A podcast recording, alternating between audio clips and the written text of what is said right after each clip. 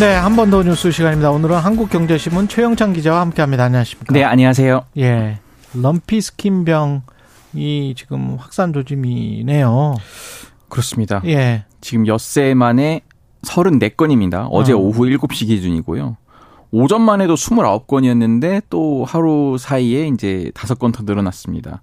이 지역을 좀 봐야 되는데요. 예. 충청, 경기, 강원 그리고 전라북도까지 내려간 거예요. 이러면 음. 남부지방에서도 이제 어, 비상인 건데요. 방역 당국이 굉장히 긴장감을 갖고 있습니다. 예, 일단 이 럼피스킨 병 아직 낯선 분들 계시니까 짧게 소개해드리자면은 소에게 나타나는 전신 피부병입니다. 예. 뭐 유량 감소, 비쩍 마름, 가죽 손상, 유산, 불임 이런 같은 좀 심각하네. 생산성 네, 저하를 예. 유발하는 일종 가축 전염병인데요. 아, 물론 사람에겐 감염되지 않습니다. 그렇지만 소에게 전염성이 있기 때문에 농가 입장에선 치명적이거든요. 소 전신에 혹이 보이면은 꼭 신고해 달라고 지금 당국이 전하고 있고 이게 모기 같은 걸로도 굉장히 전파가 된답니다. 예. 네, 모기가 피를 빨아먹어서 또 다른 소한테 피를 빨아먹으면 이렇게 전파가 되기 때문에 모기 방역도 좀 해야 하는 상황입니다. 그렇군요. 이 축산 농가가 비상일 것 같은데 백신 보급은 언제나 시작되나요?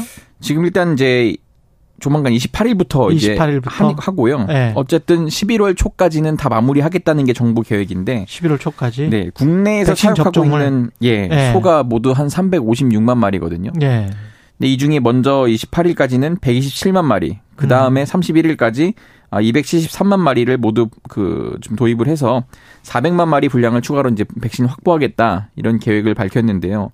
문제가 하나 있습니다. 예. 수의사가 부족해요.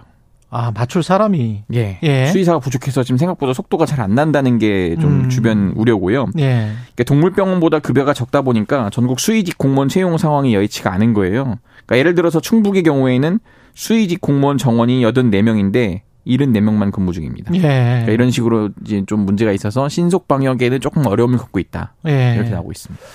그렇군요. 이게 지속이 되면 살처분한 소도 많아질 거 아니에요? 그렇죠. 예. 그러면 가격에도 좀 영향을 줄 수가 있, 있습니까? 예. 지금 예. 안 그래도 어젠데요.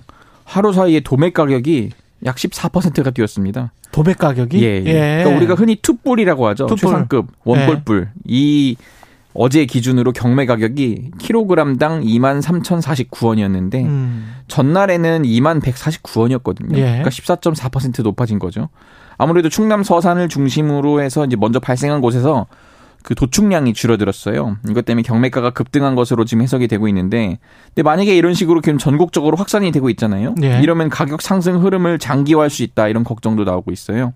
그러니까 사실 원래 오늘부터 농림부와 대형마트가 한우 세일 행사를 준비하고 있었거든요. 좀 이것 때문에 축산시설 송사자와 차량에 대한 지금 일시 이동 중지 명령이 계속 늘어날 텐데 음. 이제 추가 가격 인상을 배제할 수 없다 이런 전망이 나오고요. 다만 이제 마트들 입장에선 소매점이잖아요. 소매 네. 가격은 아직 안 올랐는데 어. 2주치를 확보해 놓고 있다. 당장 가격 인상은 하지 않겠다. 이런 입장을 밝히고 있습니다. 지금 뭐 유명한 소싸움이 청도 소싸움인데 예, 이때 정도의 시작을 원래 했었었군요. 예, 예. 지금 계속 매주 하고 있었는데 네.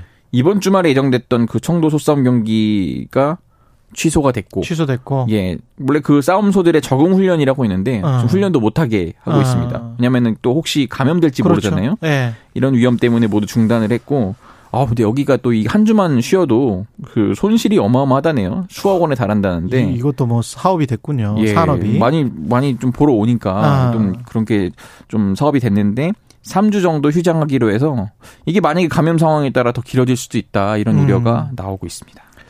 그리고 그 미국 하원 의장이 드디어 이제 선출이 됐습니다. 예. 예. 미국 권력 서열 3위 예, 3위. 불리는데요. 대통령, 부통령, 하원 의장. 그렇습니다. 예. 무려 네 번째 후보만에 이제 매듭이 지어진 겁니다. 미국 하원은요 공화당이 다수당이에요. 음. 행정부는 이제 민주당이지만 공화당이 다수 의석이기 때문에 공화당에서 의장 후보가 나오고 의장이 되는데 이 공화당 출신의 마이크 존슨 의원이 하원 의장으로 최종 선출됐습니다. 예. 젊습니다. 쉬운 하나예요. 쉬운 하나? 예, 예. 예. 그리고 지금 51세. 예, 예. 지금 현지 시간으로 지난 24일에 먼저 하원 의장 후보가 될 때부터 예. 이 참 그 하루 사이에 굉장히 극적인 순간이었는데요. 먼저 당에서 후보로 선출해야 되잖아요. 음. 근데 보수 공화당에서 온건파로 분류되는 톰 에머 원내 총무 수석 부대표입니다. 어제 원래는 세 번째 후보로 선출이 됐어요. 예. 근데 이제 발목이 잡힌 다음에 후보가 바뀐 겁니다. 그래서 결국 본회의를 거쳐서 존슨 의장이 선출이 됐습니다. 음, 이게 당일에 급박하게 지금 후보가 바뀐 케이스입니까? 이게? 맞습니다. 이게 예. 지금 왜 그러냐면은 예. 이게 그 배경에는 도널드 트럼프 전 대통령을 따르는 강경 우파 20명 정도가 있어요. 예. 이제 그래서 이제 트럼프 전 대통령이 에머 총무가 공화당이 하원 의장 후보가 되자 음. 자신의 SNS에다 이렇게 한 거예요. 톰 에머 같은 세계화 지지자인 RINO, 이제 이름만 공화당원이라고 RINO라고 부르는데 예. 여기에게 투표하는 거는 비극적인 실수가 될 거다. 음. 또 이렇게 좀 지적을 한 거예요. 예. 그랬더니 이제 그 또 급하게 움직인 거죠. 이른바 공화당, 네, Republican in name only 뭐 예, 이렇게 예. 되는 것 같습니다. 그래서 예. 이제 미국 전, 전, 전문 매체인 폴리티코가 음. 이제 취재를 했는데 트럼프 전 대통령이 자신을 추종하는 인사들에게 전화를 걸었다는 거예요. 그래서 음. 하원 에머 총무의 하원 의장 도전에 좀 반감을 드러냈다. 이랬더니 그러니까 미국 그 공화당 내에서 강경 우파 20명이 어떻게 보면은 또 바꿨어. 200여 네. 명의 그 전체 의원단을 판을 흔든 거죠. 어. 이거 이대로 하면 우리 통과 못 시켜준다. 이렇게 되다 보니까, 아, 그럼 또 이게 지금 벌써 세 번째 지금 물이 물을 먹은 건데 어떻게 보면 예. 공화당 내부에서 예. 이또 이러면은 이거 국가적으로 손실이다. 음. 지금 예산안도 통과시켜줘야 되고 그렇죠. 하는데 그렇기 때문에 어떻게 보면은 대승적 차원에서 네. 온건파와 중도파가 이 강경파의 주장을 받아들여진 거예요.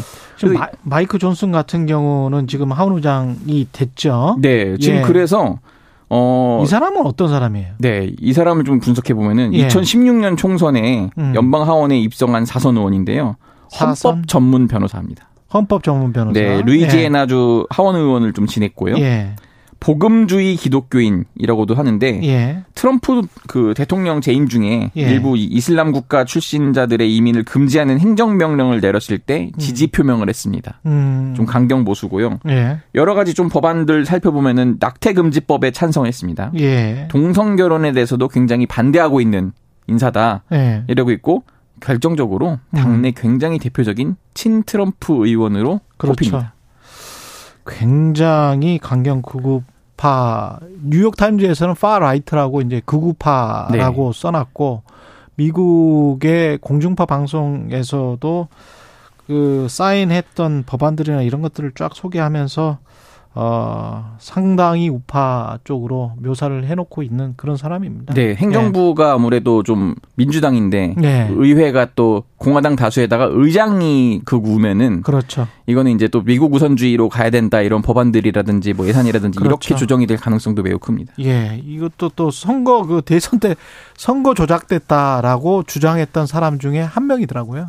그 논리를 또 만들어내기도 하고, 예, 헌법 전문 변호사로서 완전히 트럼프 편이라고 볼 수가 있겠습니다.